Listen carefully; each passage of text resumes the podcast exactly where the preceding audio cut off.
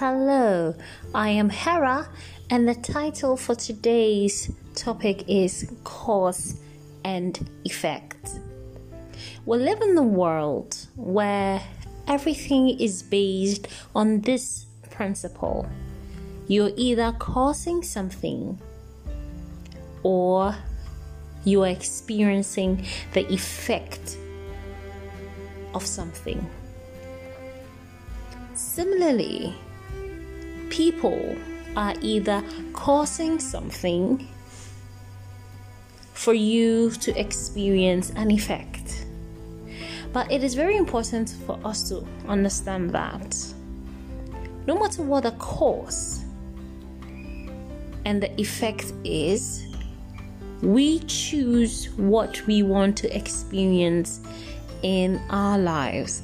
It is entirely our responsibility to choose how we want to respond or react to the effect because there are people who are just here on this earth to cause you all of the pains you can think about.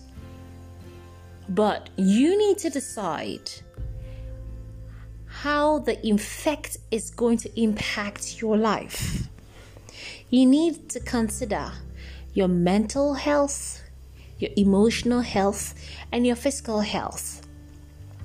If you love yourself so much and you do believe that you're worth living, your life is worth God's time to design and put you here on this earth in this very incarnation, that it is high time you stop brooding over spilled milk, brooding over broken eggs. Ask yourself the spilled milk on the floor, what can I use it for? The broken eggs on the floor, what can I use it for? It is high time we become solution oriented people. So, when the challenge comes, ask yourself, what is the solution in this for me?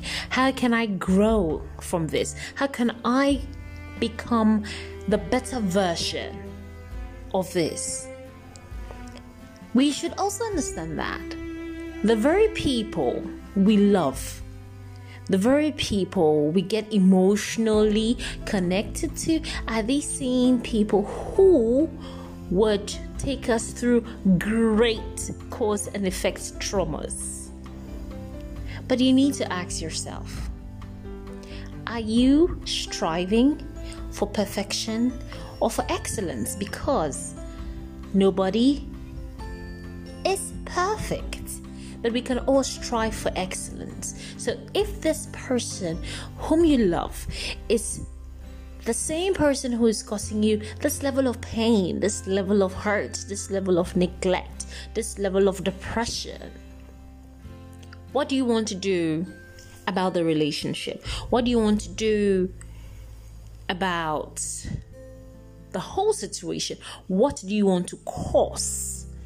And what experience do you need the person to experience? And what do you also want to experience? Think about it. Replay this over and over again until you catch that wisdom, that spirit will speak through your mind.